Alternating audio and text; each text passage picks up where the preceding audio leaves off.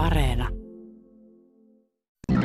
Yle Puhe. Ajatteletko sä koskaan niitä ihmisiä, jotka polttavat sun tekemillä lasipiipuilla kannabista? Siis sitä, minkälaisissa hetkissä sun piippuja käytetään ja minkälaisia asioita niiden myötävaikutuksella ehkä koetaan? No äh, aika vähän, vähän sitä tapahtumaa varmaankaan pohdin, mutta tota, lähinnä sitä, että 2014 mä tota, muutin vähän tota mallia, eli tuossa keulassa oleva, ennen oli lasikuula ja nyt siinä on lasikupla. Ja se on vähän niin kuin jarruvalo, että ollut kautta aikojen, että se kuula alkaa hohtamaan, kun loppu lähenee. Ja tota, mutta mä en ole nähnyt vielä kertaakaan tätä uudempaa mallia käytössä, että hohtaako kuula enemmän kuin kupla. Kerro vähän tästä piipusta. Meillä on edessä tämä lasinen piippu, ja tämähän on siis malliltaan semmoinen, että, että se on ikään kuin vain se piipun pesä, josta lähtee sitten tuommoinen lyhyt putki, johon sitten voidaan laittaa sellainen varsi, kun käyttäjä itse haluaa. No joo, suositus on, että siinä käytetään kaislavartta, mutta tota, jotkut saattaa käyttää mäkkärin pilliäkin. tai big kynää aikoina, kuulakärkikynää. Minkälaisesta lasista tuo on valmistettu? Se on laboratoriolasia ja se on niin sanottua parempaa lasia, että se kestää kuumuutta ja iskujakin ehkä enemmän kuin tavalliset lasit. Onko sitä vaikeampi työstää kuin peruslasia? No ei, se on vaan vähän niin sanotusti nopeampaa, että tuota työ, työ, työskentelyaika on lyhyempi, että sitä pitää aina useammin lämmittää. Kun puhutaan suomalaisesta designista, niin joku saattaa mainita Arnion pallotuolit, toinen Aaltomaljakon, kolmas Iittalan astiat. Jotkut ajattoman ja funktionaalisen muotoilun ystävät voisivat ehkä olla valmiita liittämään näiden nimien jatkoksi Martikaisen lasipiiput. Niin kutsutut Martikaiset ja niiden tekijät Timo Martikainen edustavat suomalaisen designin undergroundia. Ja nyt olisi tarkoitus hieman avata kulttiklassikon maineeseen nousseiden piippujen tarinaa. Me keskustelimme nykyään eläkkeellä olevan Martikaisen kanssa miehen elämäntarinasta, Lapin kullasta, käsityöläisyydestä sekä Helsingin Ruoholahdessa sijainneesta lepakosta. Ylepuheessa Juuso Pekkinen.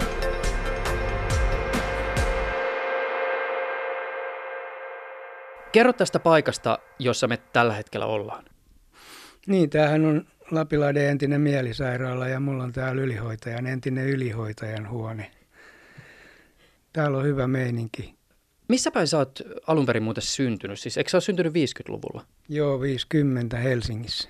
Oliko sun perheessä käsityöläisiä? Ei, mun isä oli työkaluilla ja kyllä, että sinänsä kyllä joo. Ja kyllä hän oli kyllä aika, aika käsityöläinen sitten viime kädessä. Ja äiti kyllä teki myös kaikkia käsitöitä ja innosti minua varmaan kaikenlaiseen käsityöhön ja muuhun.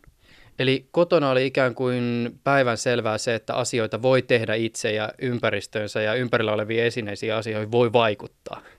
Joo, mutta sitten oli kyllä yksi kaveri, joka tota, vaikutti erityisen paljon siihen. Mä tota, aloin tekemään ö, vöitä, parkkinahkavöitä ja törmäsin ongelmaa, että ei mistään saa kunnollisia solkia.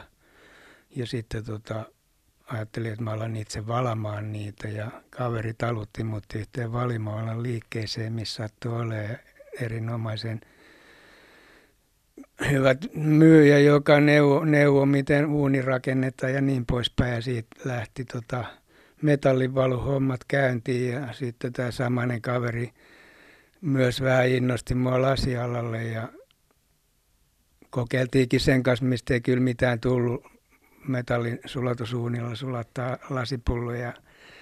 Ei se ihan noin vaan käy tietenkään, ja, mutta sitten mä sain tilauksen tuolta Frantsila Yrttitilalta, ne halusi hajuvesipulloja ja mä sitten selvitin, että miten niitä tehdäänkään ja aloin tekemään niitä ja siitä lähti ja sitten tuli tietenkin polttelijalle tota eteen kysymys, että miten lasipiippu toimisi tässä hommassa ja tein kokeita ja yksi pilvikauppiaskaveri innostui siitä ja tilaskin muut niitä satoja. En mä koskaan kyllä tehnyt niitä sille kuin muutamia, mutta tota, sitten mä ajauduin lepakkoon ja lepakossa oli sitten kannustavaa porukkaa, jotka tosiaankin tota, suorastaan pakotti mut tekemään näitä.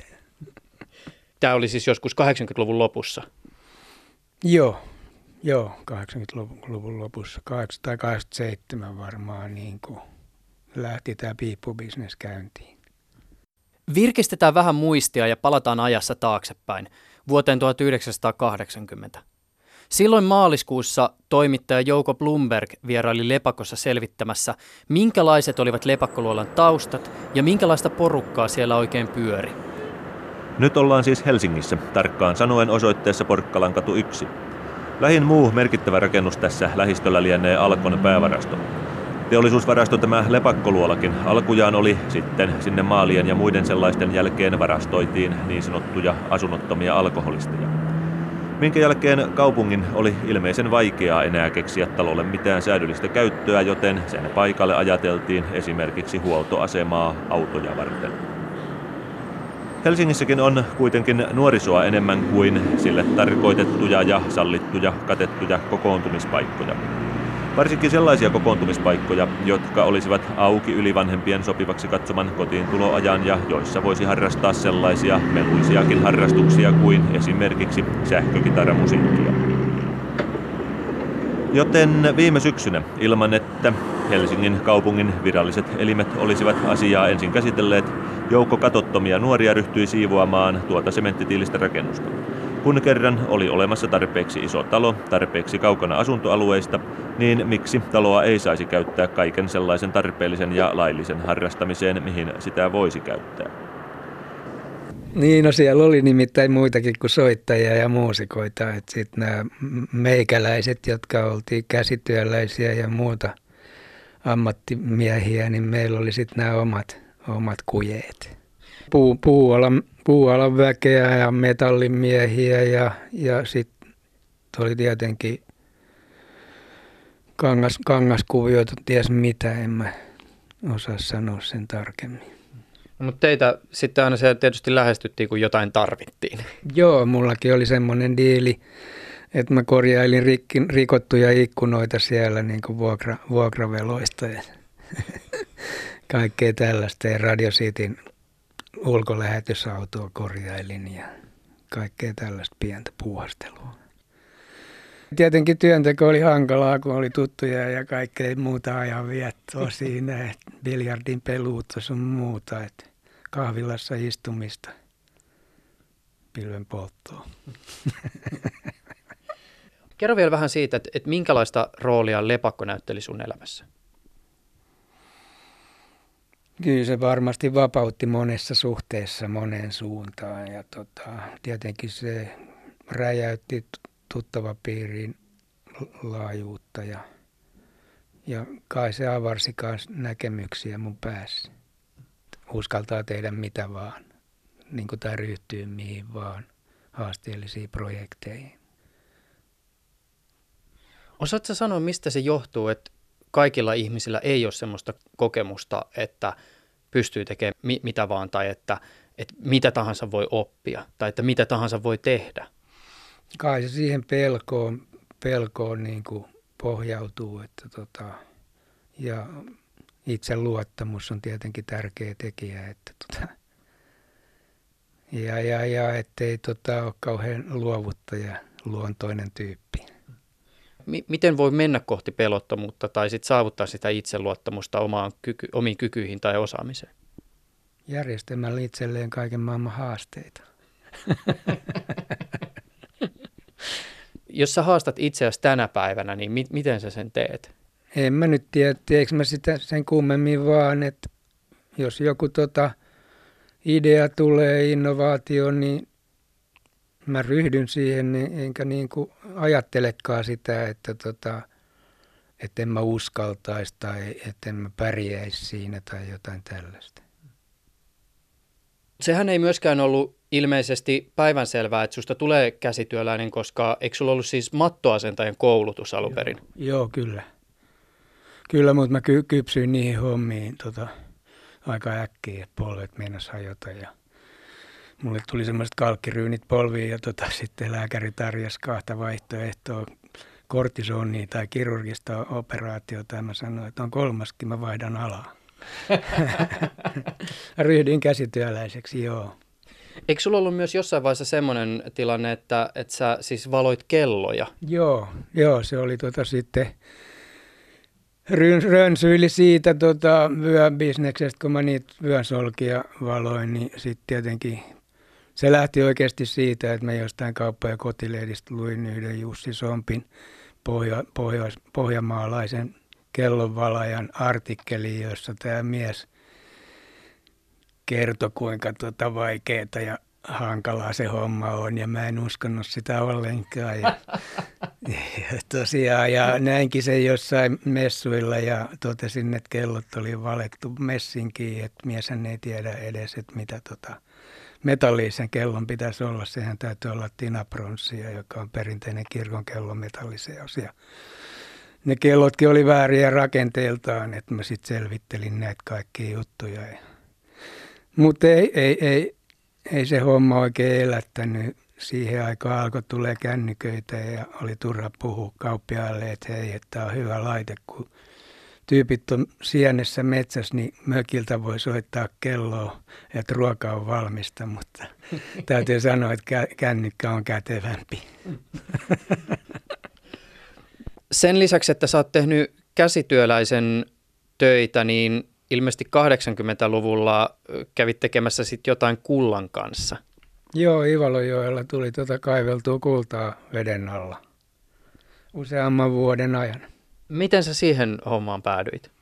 No yksi kaveri, tämä samainen kaveri, joka tota, muut innosti tämä metallivaluhommaa ja ties mihin, niin tota, sattui olemaan kaverinsa kanssa tota, Ivalojoella kanoottireissulla ja törmäsivät siellä Prolle Janssonin porukkaan, siis Tuve Janssonin veli, joka 60-luvulla toi vedenalaisen kullankaivuun Yhdysvalloista Suomeen ja kaveri näki, tota, kun ne löysi sieltä satoja grammoja kultaa, kultaa ja tota, mehän sit ne otti mut sit mukaan tähän ryhmään, kun mä tunsin jalokiviä ja korukiviä, että mä pääsin sen takia siihen porukkaan mukaan ja tehtiin laitteet ja lähdettiin Ivalojoille kaivaa kultaa ja no ei reissulle ei juuri mitään tullut, mutta tota, oltiin typerissä paikoissa ja se on kanssa ammattimiesten hommaa. Sitten hommattiin valtaukset ja alettiin joka kesä, tehtiin pari viikon reissuja sinne, että kyllä me sitten saatiin niin kuin matkarahat sieltä ja kyllä mä kutkuttaa edelleen, se on kun kultakuume iskee, siitä ei kai koskaan parane. Tota. Miten sitä siis käytännössä tehdään sitä vedenalaista kullankaivuuta? Siihen liittyy semmoinen niin sanottu ejektori-imuri, jolla pystytään imemään soraa ja kiviä veden alla – se on erittäin kä- kätevä laite. Se tota, semmoinen 150 millinen imuri, niin se todellakin veden alla se hiekka liikkuu ja kivet liikkuu. Ne on niin paljon kevyempiä siellä, että tota on niin, melkein voisi sanoa, että se vastaa melkein kaivinkonetta tota, kuivalla maalla sitä se vedenalainen ejektori-imurointi se kaikki materiaali, hiekka ja kivet menee tota läpi sen ejektori-imurin ja kulta, joka on seitsemän kertaa painavampaa kuin muu aines, niin ne jää semmoisille rihloille sinne, sinne imuriin. Se on erittäin, erittäin tota ovella, ovella keksintö. Minkälainen fiilis se on, kun tuolla tavoin löytää kultaa? se on aarrearkkujen avaamista. Se on aivan, se on se on tosiaankin makeinta hommaa, mitä mä oon koskaan tehnyt. Tosi äärimmäisen raskasta. Pitää olla 40 kiloa lyijyä selässä, että pysyy siellä veden alla. Ja se ejektori-imuri on painava vehje ja toisella kädellä pitää heittää isoja kiviä pois, ettei ne mene sinne imuriin ja tee tukkeita sinne. Ja onko sulla siis, o, o, oot sä niinku siis kokonaan veden alla, onko sulla joku niinku snorkkeli vai miten se niinku tapahtuu? Ei pintaoilman laitteet. Mulla on kahdenlaisia kaivoksia ollut siellä. Eli toinen on, on semmoinen kolmen metrin syvyydessä yhden kosken alapuolella. Ja sitten on kyllä snorkelitouhussakin häärännyt, mutta se on vaivalloista ja rajallista. Että tota... Eli siis kolmen metrin syvyydessä joessa lyijypainot selässä imurin kanssa etsimässä kultaa. Mahtavaa. No kesällä siellä on humuspitoista vettä ja näkyvyys on ehkä kolme metriä, mutta tota, kuivapuku päällä, että siellä melkein pikemminkin hiki tulee ennen kuin kylmä. Sitten sen voi itse säätää sen lämpötilan vaatteilla.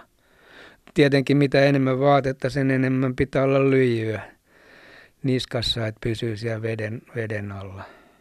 Kun tämmöinen kullan etsiä sieltä joesta sitten nousee sen jälkeen, kun on matskut imuroitu, niin minkälainen se näky on? Miltä se kaveri näyttää, joka sieltä joesta tulee?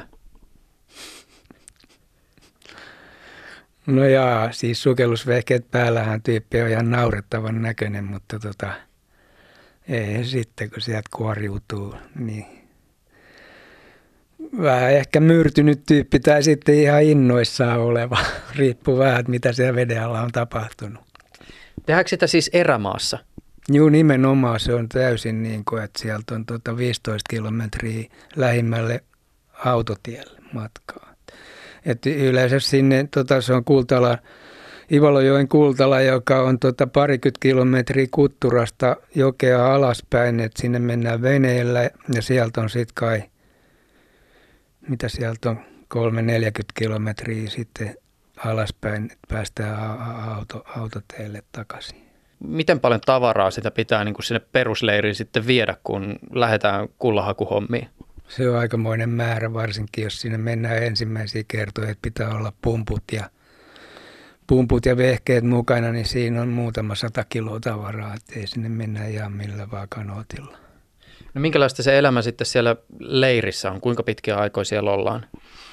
No ikävä kyllä nämä mun reissut on ollut. Mä oon ollut kerran siellä viisi viikkoa ja silloin alkoi niin kuin jotenkin jo pääsee sisälle siihen juttuun, että ei siinä parissa viikossa vielä pääse sisälle siihen juttuun. Että siellä pitäisi oikeasti olla pari kuukautta tai koko kesä, niin silloin, silloin pystyisi syventyä siihen ja osaisi nähdä niin kuin ehkä paremmin vielä ne paikat, missä sitä kultaa oikeasti on. Mutta mitä se tekee ihmisen mielelle, että on vaikka viisi viikkoa siellä erämaassa ja päivät pitkät joen pohjassa lyijypainot selässä? Kyllä sitä varmaan vähän rämettyy. Kun kuuntelee kosken kohinaa viisi viikkoa, niin kyllä se on jotain ihan mieletöntä. Ja tietenkin koko se luonto on niin, niin kuin mahtava siellä, että ruusut kasvaa siellä joen varsilla. Se on ihan uskomatonta. Näkyykö poroja? Poroja, joo, totta kai. Miten isolla porukalla yleensä te olitte liikenteessä? Ihan joku neljä, neljä, neljä, hengen, neljä hengen porukka varmaan yleensä. Mistä siellä sitten juteltiin päivän päätteeksi, kun duunit oli tehty? No jaa, mitä nyt leiritulilla, leiritulilla juteltiin. Kyllä siellä viinaakin juotiin. En mä juo sitä kyllä enää. Silloin kun mä olin viisi viikkoa siellä, niin mä tein varmaan vaan kolmen tuntisia työpäiviä. Että tota mä silloin mietinkin, että mähän tienaan paremmin täällä kuin etelässä. Et löysin 33 grammaa kultaa ja tein 18 tuntia töitä siihen vaan, että se oli kyllä onnen kantamoinen tavallaan. Sä et koskaan harkinnut, että sä olisit esimerkiksi jäänyt sinne pohjoiseen? No en mä ole kyllä niin erakkoluonne, että tota, e, e, eikä siellä niin kuin talvella, mitä siellä kasvissyöjä pärjäisi talvella, talvella ja muutenkin tota pitkä matka kauppaa ja ei siellä kauheasti luomuruokaa siellä Ivalon seudulla ole. että on siinä omat kynnyksensä ja, ja, ja en mä todellakaan niin kuin jaksaisi niin kauheasti olla yksikseen. Kyllä siellä lepakossa naureskeltiin ja ihmeteltiin, kun me aina silloin kun me lähdettiin sinne, pakattiin siinä pihalla niitä vehkeitä, niin olihan se hurjan näköistä touhua. Ja tota, si- siinä yhteydessä me perustettiin kulta- ja mineraaliklubi ja alettiin tota, järjestää kullahuudota kilpailua lepakopiassa. Tehtiin siihen semmoinen allas ja soraa, soraa joka jemmattiin hippuja ja sitten niitä huudettiin. Tämä ei ollut mun idea, mutta mä olin kyllä mukana kiinteästi siinä touhussa. No kuitenkin jossain mielessä samanlaista väkeä lepakkolaiset ja kullankaivajat Lapissa, että ei ne ihan taviksia ole. Yle puhe. Lapin jutuista olisi varmaan voinut jutella pitemmätkin pätkät, mutta palataan nyt taas Timo Martikaisen piippujen tarinaan. Halusin esittää Martikaiselle muutaman kysymyksen koskien sitä, mikä Martikaisen piipuissa usein palaa. Silloin kun sä synnyit, niin kannabista saattoi vielä käydä vaikka hakea apteekeista, mutta aine kiellettiin sitten 1966 ja vuoden 1972 huumausainelaki sinetöi aineen kohtalon Suomessa. Voisitko hieman avata sitä, että minkälainen se oli se asemoituminen kyseiseen aineeseen siinä vaiheessa, kun sä olit semmoinen parikymppinen kaveri? No joo, siitähän ei tiedetty juuri mitään, kun kukaan ei juuri tiennyt mitään siitä ja ei sitä osattu sillä lailla kai kytätäkään muuta kuin poliisit, että tota, tavallaan silloin oli aika vapaata, vapaata meininkiä. Poliisejakin oli hyvin vähän, huumepoliiseja. Pystytkö sun oman kokemuksen pohjalta kertoa siitä, että, että minkälaiset tyypit esimerkiksi kannabiksesta oli kiinnostuneita? Minkälainen oli se niin kuin aineen ympärille kehittynyt kulttuuri? Jonkin sortin hippejähän kaikki oikeastaan oli, että tota, ja vaihtoehto, vaihtoehtomeininkiä. Avaa vielä vähän sitä alkuperäistä visiota tai tarvetta, jonka pohjalta sä lähdit piippua suunnittelemaan. No joo, silloinkin aika pitkä tarina. Jo mä kahdeksanvuotiaana, varmaan yhdeksänvuotiaana tota, veistelin tuolla Alppipuistossa ensimmäisen piipun jostain paskanmarja pensaa moksasta ja ja muistan sen kyllä aika tervästi. Ihmettelenkin sitä, että yksi kaveri nimessä sen siinä samassa ry- ryhmässä Teemu Piipuksi. Mä en tiedä, mistä se sen te- sen nimen, mutta tota, ei siinä koskaan edes poltettu sillä piipulla, mutta kai se oli joku sysäys. Sitten mä tota, Savitaipaleella asuessa, niin just 80-luvun loppupuolella, niin tota, innostuin vuolukivestä veistelee piippuja ihan omiin tarpeisiin ja sitten siitä tietenkin, kun tämä hajuesipullo homma tuli, niin tuli kokeiltua tuota lasia ja siitä se lähti. Minkälainen se oli se ensimmäinen piippu, jonka sä lasista teit? Se oli vaan semmoinen naurettavan näköinen taivutettu suppilo, joita mä niin kuin alun perin kelasin, että mä tekisin niistä kertakäyttöpiippuja ja joitain heitinkin tuo veneellessä mereen ihan yksin ja plossien jälkeen. Minkälainen malli oli se, jonka kohdalla ensimmäistä kertaa sä ajattelit, että tämähän on niin kuin oikeasti hyvä? No kyllä ne toimi, ne, ne, ne, ne ensimmäiset suppilotkin, mutta sitten niissä oli semmoinen pohjo, pohjakive, niissä käytettiin, että se oli vähän epäkäytännöllinen, se aina katosi ja niitä sai aina etsiä, kunnes sitten tuli kehitettyä tämä läppärautasysteemi siihen ja tämä tuulilasipyyhkiä materiaali, josta mä teen niitä läppärautoja niihin. Nyt sun täytyy pikkasen avata tätä piipun rakennetta, eli mikä on pohjakivi ja mikä se on se ratkaisu, jonka sä teet sen pohjakiven tilalle? Niin kuin tämä lasi piipun reikähän on liukas ja sieltä tulee porut suuhun, niin sinne piti laittaa kivi pohjalle. Ja sitten jossain vaiheessa mä aloin tekemään tuuli, tuulilasin pyyhkiöiden sulan tukirakenteesta, joka on, on tota ruostumatonta terästä ja hyvin hienoksi hiottua. Niistä mä aloin tekemään semmoisia läppärautoja, joka korvasi sen kiven ja sen, sillä vähän pystyy tavallaan puhdistamaan sitä piippuukin tyhjennettäessä. Ja eikö se tullut suhteellisen nopeasti myös sekin, että sä aloit siis signeeraamaan ja numeroimaan näitä sun tekemiä piippuja? Joo, se oli yhden lepakkolaisen idea itse asiassa. Samoin kuin se, että se nimettiin Martikaiseksi, se ei myöskään ollut mun idea. Aluksi mä tietenkin karsastin koko ajatusta. Ja...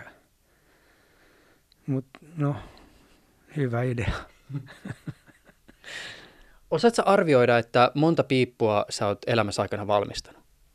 No mähän on numeroinut noin, että nyt niitä on tota, vähän yli 15 000, mutta tota, mä tein niitä kyllä jo ennenkin aika paljon ennen kuin mä aloin numeroimaan niitä. Mutta, ja matkan varrella on käynyt niin, että mä oon tehnyt aika paljon sama, samanumeroisia. kirjanpito, kirjanpito on vähän pettänyt. Oletko sä missään vaiheessa tehnyt mitään tämmöisiä ikään kuin juhlamalleja, että kun tullut tonni tai 10 000 täyteen, niin sitten sit on tehty joku erikoisempi versio? En ole niin, en siltä pohjalta, mutta y, yhden piipun mä tein semmoisen erityisen ison, yksi kaveri teki jonkun elokuvan aikoinaan. Ja tota, sitten yksi neitonen kerran tilas multa semmoisen vähän kuning, kuningatar-mallin, eli mä laitan siihen pesän yläpuolelle semmoisia pampuloita, että siitä tuli vähän kruunumaisempi, mutta se tekee siitä epäkäytännöllisemmän ja en mä niitä ole kauheasti tehnyt, mutta jos joku haluaa jonkun erikoisen, niin mä oon tehnyt sellaisen. Kuinka paljon erilaisia martikaisia on olemassa? Siis viittaan tässä nyt niin kuin malleihin. Onko niitä eri muotoisia, eri kokoisia? Kokoja on itse asiassa 18 eri kappaletta, että kaikin, muuten ne on kaikin puolin sama, samanlaisia, mutta koko on vaan eri. Onko sulle tullut vastaan semmoista, että jotkut sun esimerkiksi aikoja sitten tehdyt mallit olisivat jo ikään kuin erityisessä arvossa ja keräilijät maksaisivat niistä mielettömiä summia? Niin, mä oon kuullut väitettävän, että joku olisi huudellut vanhasta Martikaisesta 400 euroa, mutta en mä nyt sitten tiedä. Ne muuten ne, tota, ne mun ensimmäiset, ensimmäiset piiput, ne semmoiset taivutetut suppilot, niin niitä lepakos alettiin kutsua antikaisiksi. ne on aika antiikki. ja sitten joo, jossain vaiheessa ihme ja kumma, yksi tyyppi vaan on tilannut multa kaikki – kaikki mallit, eli 18 eri martikaista, että sillä on täydellinen kokoelma, mikä voi joskus olla varmaan aika arvokaskin. Niin toi ei kuulosta ihan siltä, että ne kaikki 18 olisi välttämättä käytössä, vaan kyllä tuommoinen järjestelmällisyys ehkä kielisi tämmöistä niin keräilystä. Ehdottomasti. Näet sä itse nämä sun piiput puhtaasti käyttöesineinä vai ajattelet sä näitä myös esimerkiksi jonkinlaisena niin kuin taide- tai design-tuotteina? No onhan se designi ei siitä pääse mihinkään, mutta kyllä mä käyttöesineenä, käyttöesineenä en mä halukkaan tehdä muuta kuin käyttöesineitä. Että se nyt on ihan selvä. Onko sulla lasi materiaalina jotain semmoista niin erityistä suhdetta? Ja tässä nyt siis ajan takaa sitä, että onko se just jotenkin niin esteettisesti erityinen tai että onko sulla niin käsityöläisenä semmoinen jotenkin ajatus, että, että siinä on ominaisuuksia, joista sä nautit?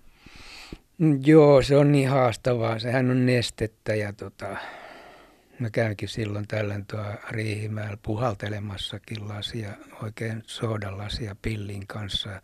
Mulla on tekeillä semmoinen pikkulintujen ruokinta-automaatti, mitä mä oon tässä pari vuotta kehitellyt. Se on aika haastava juttu, että tota, ei sadevesi tota, turmele niitä syötäviä ja ettei tule rottaongelmia ja niin edelleen. Että mä oon vielä saanut sitä valmiiksi, mutta varmaan lähiaikoina se valmistuu puhallettu lasinen. Miten sä opit puhaltaa lasia? Mä olin yhden kaverin avustajana tota mun naapurissa Suomenlinnassa lasihytti ja meillä oli sitten siinä semmoinen sopimus, että mä sain tota, tehdä välillä omia töitä siinä kunnes sitten hytinomistajat muutti tota yhdistyssääntöjään, että avustajat ei saa tehdä omia töitä, koska mä tein kaikki, mun työt liittyi kaikki johonkin kannabisasioihin ja ne varjelit mainettaan sillä. Avaan vielä vähän tätä, että, että mikä se oli se hetki, milloin se suurin piirtein tapahtui ja, ja mitä sen jälkeen sitten kävi, kun nämä sun piiput eli martikaiset lähtivät leviämään isommalle yleisölle – No se kanssa oli mutkikas juttu. E, Tuossa oli ennen semmoinen Arkadian tupakkakauppa, jo, jo, johon mä sain niitä ensin myyttyä. Ja siellä ne lähti liikkeelle, mutta sitten se kauppa meni konkkaan ja tota, sitten olikin hankalat ajat. Aika pitkään ei ollut. Mä myin niitä pilvikauppiaille, jotka myin niitä eteenpäin. Ja kunnes sitten tuli Fabulous Paradise Tobacco tuohon Kalevan kadulle ja siellä ne lähti siitä aika hurjasti. Siinä kävi vielä niin, että mä, mä rakensin sinne semmoisen 350 piipun vitriinin, joka jossain vaiheessa tuli täyteen ja sitten mä jouduin kauppiaiden kanssa vielä neuvottelee, neuvottelee jonkun tota, määrän. Mä sain nyt kai jotain vähän yli 400 piippua myytyä, kunnes sitten yhtenä päivänä taas menin piippujen kanssa sinne, niin kauppias sanoi, että nyt timpa ei enää. ja sitten tota, tosiaan ne vitriini tyhjeni aika äkkiä ja sen jälkeen, kun mä tein niitä aika ehkä viisi piippua päivässä, niin tota, tilanne muuttui semmoiseksi, että mä sitten vein viisi piippua melkein joka päivä sinne, jotka, jos mä yhdeltoista vein ne, niin ne oli kello 13 myyty ja kaverit kiroili, että mi, miksi mä tee tota enempää niitä, että hei sä voisit saada rahaa, mutta ei mua kiinnostanut. Oletko koskaan ajatellut sitä, että mikä se on se syy, minkä takia nämä sun piiput on saavuttaneet tämmöisen niin design-klassikon aseman tiettyjen ihmisten keskuudessa? Mistä se johtuu? Niin, no se on ihan oma, oma luokkaansa siinä, siinä mielessä, että tota, se on helppo puhdistaa ja siinä ei ole mitään ylimääräisiä makuja sen takia. Ja monessa suhteessa ilmeisen käytännöllinen laite. Ne syrjäytti niin sanotun uh, Missouri Corn Cobben eli maissipiipun. Siihen aikaan ei ollut mitään kunnon piippuja olemassakaan, muuta kuin maissipiippu, joka on ihan kamala. Ja sitten mitä nyt ärkioskilta löytyi kaikki tupa, tupakkapiippuja, jotka ei ole tarkoitettu kannabiksen käyttöön. Miten käytännössä tämmöinen martikainen valmistuu?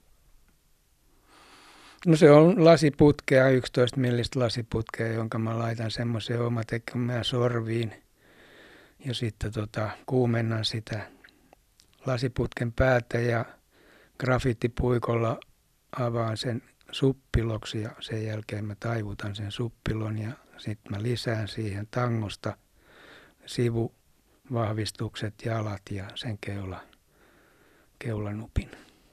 Se on siinä sitten? Niin. Joo, no sit, sit se on kuuma työ ja sitten mä joudun hiomaan sitä vähän sitä taivutusta sieltä mutkasta ja tota, tekee sen läppäraudan ja rassailee niitä kaislavarsia numeroimaan ja signeeraamaan niitä. Liittyen tähän tuotteen tunnistettavuuteen, niin mä kuulin joskus tämmöisen tarinan, joka osoittaa, että piiput ovat tulleet tutuksi myös virkavallalle. Ja mä en siis nyt itse asiassa tiedä, että pitääkö tämä paikkansa, mutta mulle kerrottiin tämmöinen story, jossa sä olit myymässä sun piippuja Helsingissä vanhan ylioppilastalon joulumyyjäisissä ja tällainen poliisinoloinen kaveri oli tullut, oli tullut sitten kyselemään sulta sun lasipiipuista. Tunnistatko tilanteen? Joo, tunnistan paitsi, että mä en itse ollut siinä paikalla. Mä olin yhden seppäkaverin pöydän kulmalla niitä myymässä ja mä olin itse varmaan jossain syömässä tai jossain asioilla, kun Seppä myi niitä ja se oli tosiaankin kai myynyt jollekin vanhemmalle rouvalle pari kappaletta. Kynttilä sammutti minä niitä. ja sitten oli tullut tosiaan joku, joku mies siihen kyselemään, että mitäs nämä on. Ja kaveri oli sillekin sanonut, että kynttilä sammutti niin asiakas oli todennut, että kyllähän tietää, mitä ne on, että meillä on tuo Pasilas niitä aika paljon. Ilmeisesti sulla on ollut vähän sellainen tilanne aina, että sä et ole siis kyennyt vastaamaan siihen kysyntään, joka sun tuotteisiin on kohdistunut. Juu, ei todellakaan. Mä tein tuossa vuosia sitten semmoisen niin sanotun one puff pipe, eli semmoinen tota, savukeholkkiin menevä putken pätkä, jo voi, voi täydet plussit. Se on kahdeksan millinen lasiputken pätkä, joka on savukkeen mittainen ja sitten siihen on tehty semmoinen niin tiimalasityyppinen tota, kuristus sinne toiseen päähän, että siihen jää semmoinen pienen pieni pesä. Ja sitten sen saa tosiaan sellaiseen savukeholkkiin, niin että se on niin kuin secret pipe. Hmm.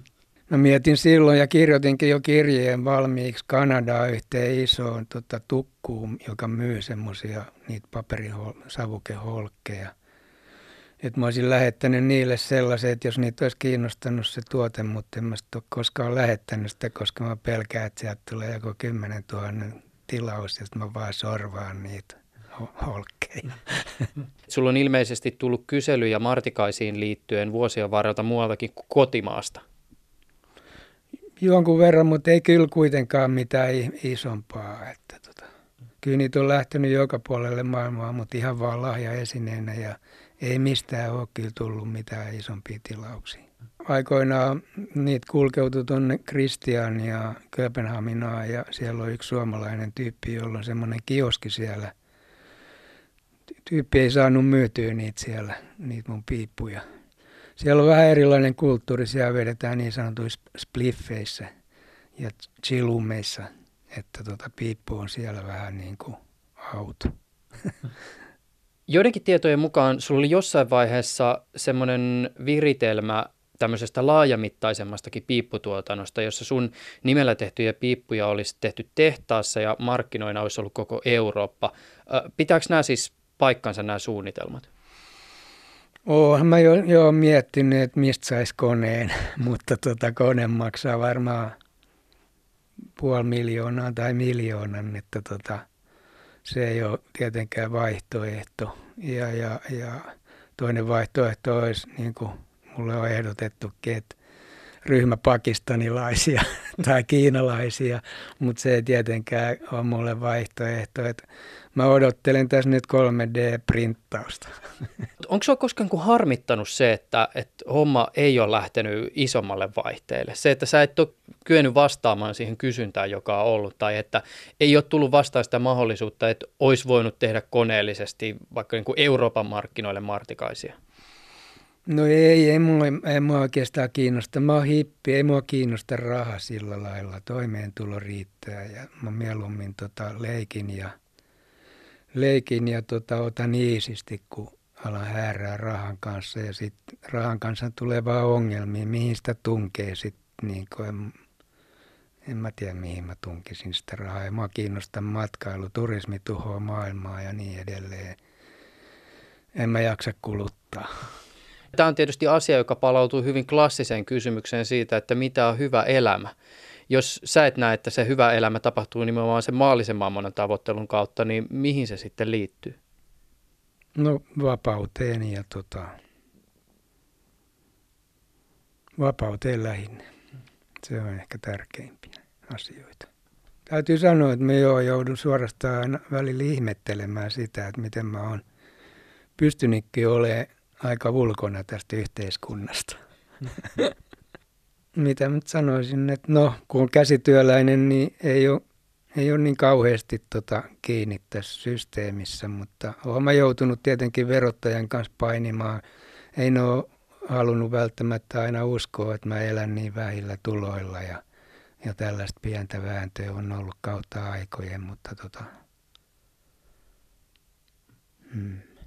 Sä oot varmaan hyvin tietoinen tästä intohimoisesta suhtautumisesta, joka tietyissä piireissä vallitsee näiden sun piippujen suhteen. Mä kysyn tätä nyt vakavalla naamalla. Oot sä koskaan ajatellut itse, että tavallaan asettuisit jonkinlaisen suhteeseen, jos ajatellaan niin kuin näitä suomalaisen designin suuria kansainvälisesti tunnettuja klassikoita?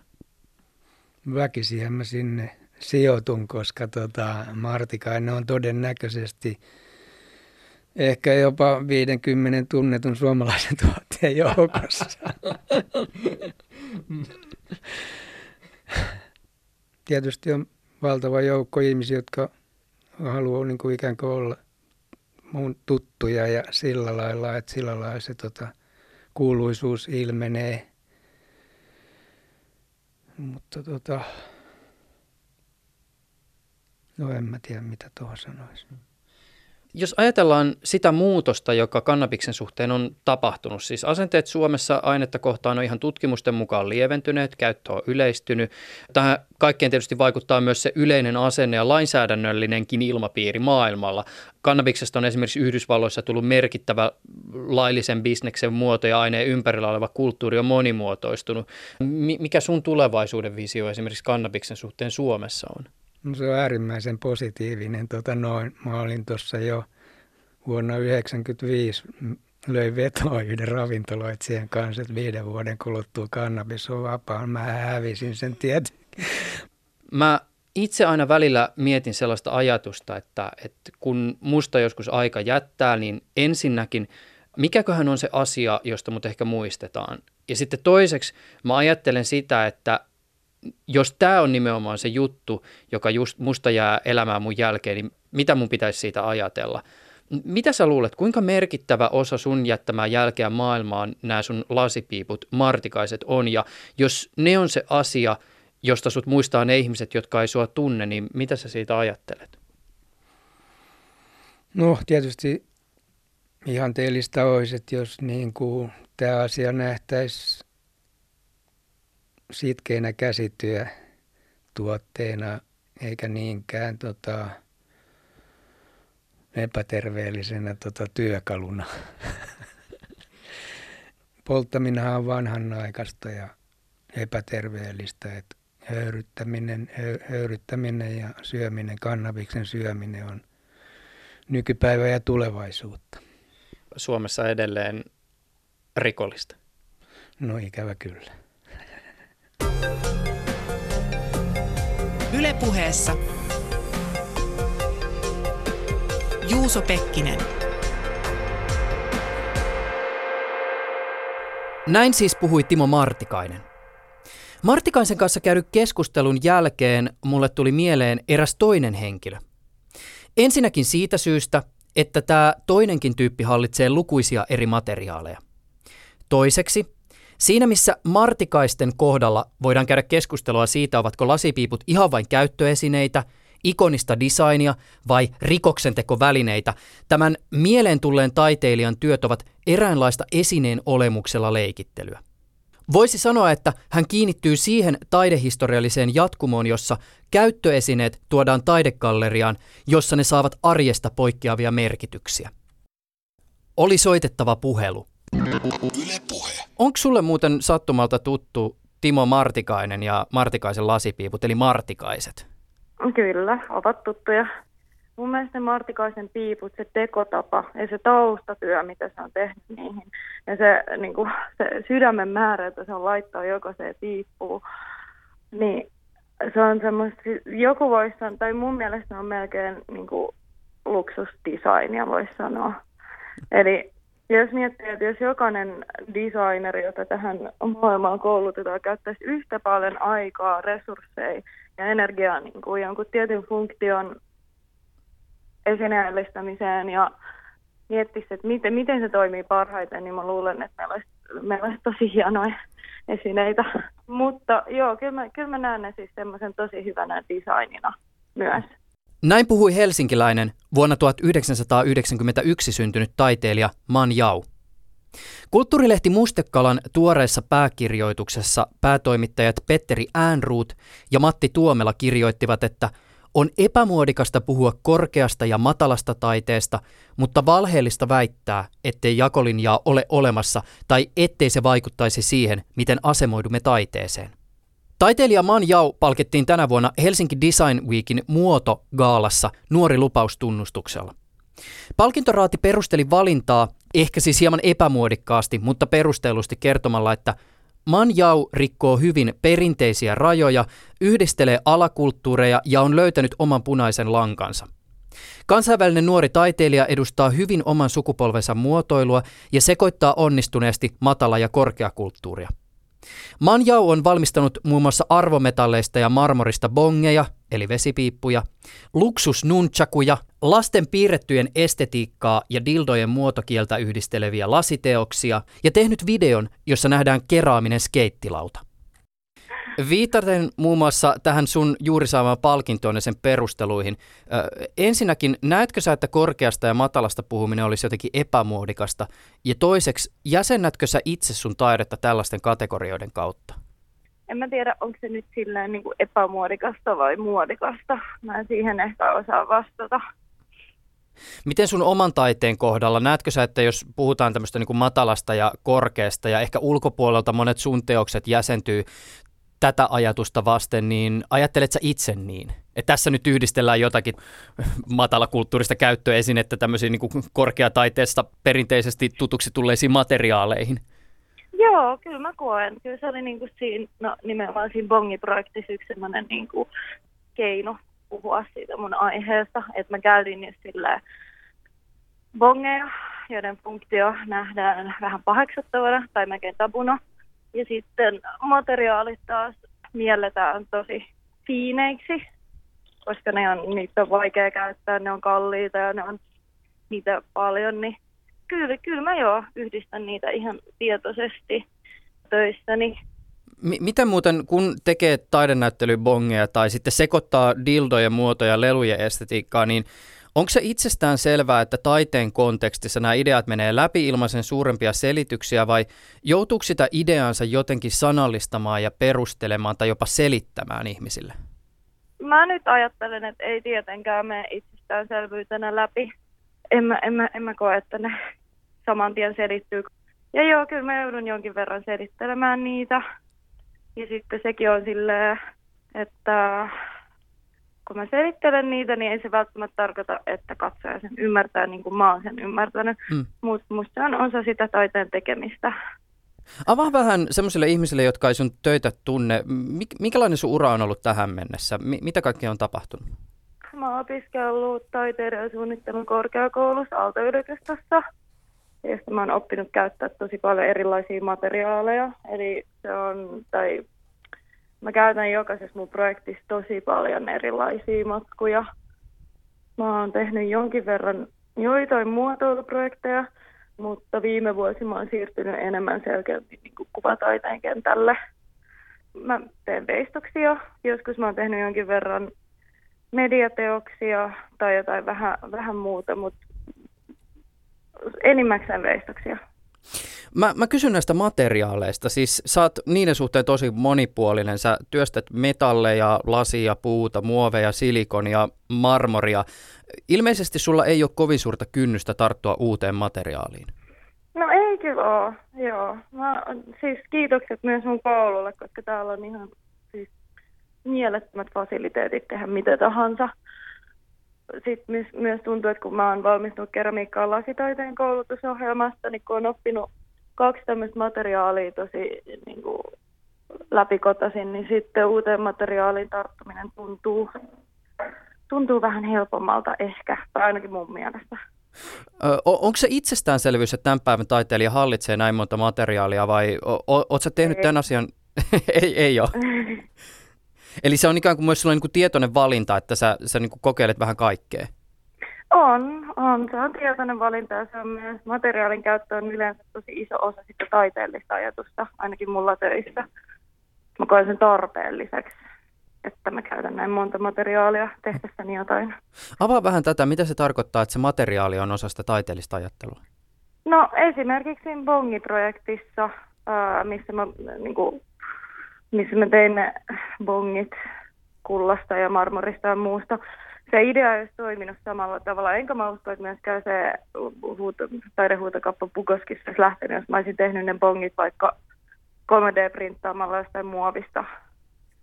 Et, öö, no siinä esimerkiksi näkyy tosi selkeä. Toinen on vaikka se posliinidekki-video.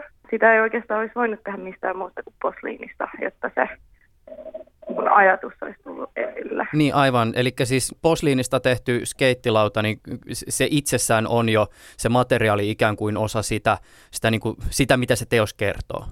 Joo, ja moniin materiaaleihin niihin, niihin kuuluu sellaisia mieleyhtymiä, että onko ne just arvokkaita vai onko ne semmoista massa, massamateriaalia tai muuta. Niin kyllä mä niin kuin mietin sitä tosi paljon, kun mä valitsen jonkun materiaalin, että mitä tämä niin kuin meidän kulttuurissa tämä materiaali merkitsee.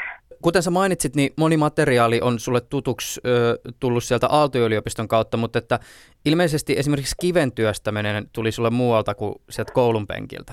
Joo, joo. Täällä ei itse asiassa tehdä kiveä, koska kivipöly on haitallista keuhkoille, mutta mä olin ehkä, oliko mä 18 tai jotain, ja mä olin tosi kiinnostunut marmorista – mä yritin löytää pajoja, että missä sitä voi tehdä ja sitten mä kävelin tuonne Tattarisuon kiviveistämällä.